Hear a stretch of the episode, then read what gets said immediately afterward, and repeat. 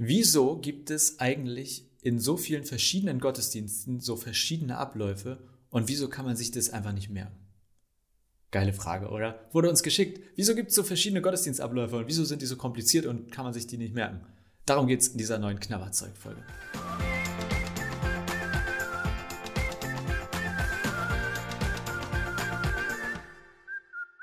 Moin, herzlich willkommen zu unserer finalen Folge der zweiten Staffel. Also, wir haben jetzt schon zwei Staffeln rum und ähm, wir sind sehr, sehr froh über alle eure Fragen. Und zum Abschluss nochmal eine eher praktische Frage, nicht so wahnsinnig theologisch, würde ich sagen, aber eben rund um Kirche und Gottesdienst. Und zwar hat jemand gefragt, wieso die Abläufe so verschieden sind in den Gottesdiensten und warum, die sich, warum man sich die so schwer merken kann. Und ähm, also, erstmal muss ich sagen, im Prinzip hat das alles seinen Ursprung genommen vor knapp 2000 Jahren bei Jesus, nämlich oder nach Jesus. Denn schon die ersten Christen, ja, wenn man so in der Bibel blättert und guckt, so die ersten Christen, nachdem Jesus tot und auferstanden war, schon die waren sich nicht so ganz einig. Die einen, die wollten das eher näher am Jüdischen haben, die anderen haben gesagt, wir waren doch noch nie Juden, warum sollen wir hier irgendwelche Dinge machen, die, die ihr Juden immer gemacht habt? Also quasi direkt so beim Start des Christentums ging es schon los, dass man ähm, auch für den Gottesdienst oder die Art des Feierns unterschiedliche Abläufe hatte. Und das zog dann immer weitere Kreise, je größer sich das Christentum ausgebreitet hat. Und je nach Land und Kultur gab es verschiedene Einflüsse, dann gab es verschiedene theologische Richtungen. Also ganz einfach könnte man jetzt sagen, wenn man heute guckt, allein im katholischen, in der katholischen Messe, also im katholischen Gottesdienst oder im evangelischen, protestantischen Gottesdienst gibt es Unterschiede. Dann haben sich aber auch sozusagen die evangelischen nochmal geteilt. Dann gibt es die lutherischen Christen, dann gibt es die reformierten Christen. Vielleicht habt ihr schon mal von den Pfingstlern gehört, die in Südamerika zum Beispiel ganz stark sind. Und wenn ihr, also ich will sagen, ähm, das Christentum ist einfach so groß geworden und so bunt. Und von Anfang an gehörte es dazu, dass die Gottesdienste einerseits Elemente hatten, die es mehr oder weniger überall gab und gleichzeitig aber auch ganz schnell Einflüsse gab von der Umwelt, von der Kultur dann hat die Theologie, also die Art und Weise, wie man über Gott geredet hat, wie man Gott verstanden hat, hat auch immer noch die Abläufe beeinflusst. Und dann gab es auch immer noch sowas wie persönliche Befindlichkeiten, ganz sicher. Die einen, die mochten mehr singen, die anderen sagten, nö, wir brauchen ganz viele Lesungen.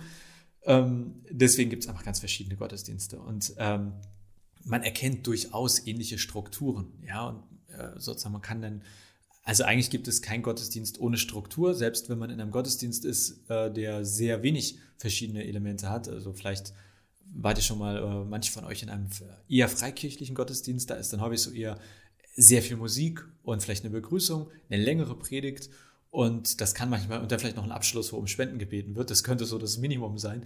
Ähm, und dann seid ihr manchmal in anderen Gottesdiensten, wo das sind auch in der Landeskirche, also in den großen äh, Kirchen, die von der Kirchensteuer bezahlt werden. Da ist dann klassischerweise immer so wie Vorspiel, dann eine Begrüßung, dann ein Lied, dann gibt es eine Lesung, dann gibt es ein Lied, dann gibt es meistens noch eine Lesung, dann ein Lied, dann wird ein Glaubensbekenntnis gesprochen, dann gibt es vielleicht noch ein Gebet, dann eine Predigt, dann Musik instrumental, dann gibt es Gebete, dann gibt es Abkündigungen, also Informationen aus der Gemeinde, ein Vater unser. Dann gibt es häufig noch so liturgische Elemente, also Wechselgesang, wo dann die Gemeinde und der Gott, Pastor oder die Kirchenmusikerin oder Kirchenmusiker abwechselnd etwas singen. Abendmahl ist manchmal dabei. Das Abendmahl selber hat auch ganz unterschiedliche Abläufe sozusagen. Also, ähm, kunterbunte Gottesdienstlandschaft. Und das kann man ja anstrengend finden. Aber eigentlich muss ich sagen, finde ich das was sehr, sehr Schönes, weil ich, ich finde, darin spiegelt sich die Buntheit des Glaubens. Ich würde mir sogar wünschen, dass es noch viel bunter wird und dass wir unsere Gottesdienste noch viel unterschiedlicher gestalten. Denn am Ende des Tages, glaube ich, geht es ja darum, dass möglichst viele Menschen mit dem Gott der Bibel in Kontakt kommen. Also darum geht es bei uns in der Kirche sozusagen. Wir wünschen uns, dass möglichst viele Menschen mit diesem Gott der Bibel irgendwie in Kontakt kommen und daraus etwas Positives für sich mitnehmen, die Welt positiv gestalten und eben auch in der Ewigkeit mit Gott zusammen sind. Und damit das geschehen kann, damit möglichst viele Menschen, glaube ich, auch an, also quasi mit diesem Gott zusammenkommen, müssen wir auch so bunt und vielfältig sein, wie die Welt bunt und vielfältig ist. Und wenn wir überall auf der Welt den gleichen Gottesdienst feiern würden, mit der gleichen Musik oder den gleichen Elementen oder so weiter, ich glaube, das würde ganz viele abschrecken. Manche mögen eine lange, richtig tiefgehende Predigt. Andere schalten nach drei Minuten ab und wünschen sich, oh, Predigt muss das sein, aber ich würde gerne einfach viel singen. Das ist meine Art, Gott zu begegnen, ihm nahe zu sein. Manche haben richtig Heimat in ich sag mal, eher so traditionellen Gottesdiensten gefunden. Andere sitzen da und denken sich, was soll das? Ich verstehe überhaupt nicht, was ihr da macht. Und das eine ist ja nicht richtig und das andere ist falsch, sondern ich denke, am Ende des Tages geht es in einem Gottesdienst darum, dass sich die Menschen, die Christen und Christinnen zusammentreffen, die mehr oder weniger eine ähnliche Vorstellung haben, wie sie gerne Gottesdienst feiern. Und deswegen wünsche ich mir zum Beispiel für eine Region, sei das hier in Bergedorf, Lohbrügge, dass wir nicht jeden Sonntag um 10 Uhr den gleichen Gottesdienst feiern, sondern zu verschiedenen Zeiten mit verschiedenen Elementen, verschiedene Stile haben, sodass die Menschen aus Bergedorf Lohbrügge, die sagen, ich möchte gerne Gottesdienst feiern, verschiedene Anknüpfungspunkte haben. Und den einen gefällt das Traditionelle, den anderen das etwas Neuere die einen gehen gerne am Sonntag, die anderen vielleicht lieber am Mittwoch, die einen vor der Arbeit, die anderen nach der Arbeit. Ähm, die, einen feiern, die einen feiern gerne mit 100 Leuten, die anderen sagen, nee, eigentlich mag ich das lieber, wenn wir so im kleinen Kreis sind, gerne auch zu Hause, als Hauskreis sozusagen. Also eigentlich kann ich sagen, es ist so bunt, weil die Menschheit so bunt ist und weil der christliche Glaube zum Glück auch so bunt und vielfältig sein kann.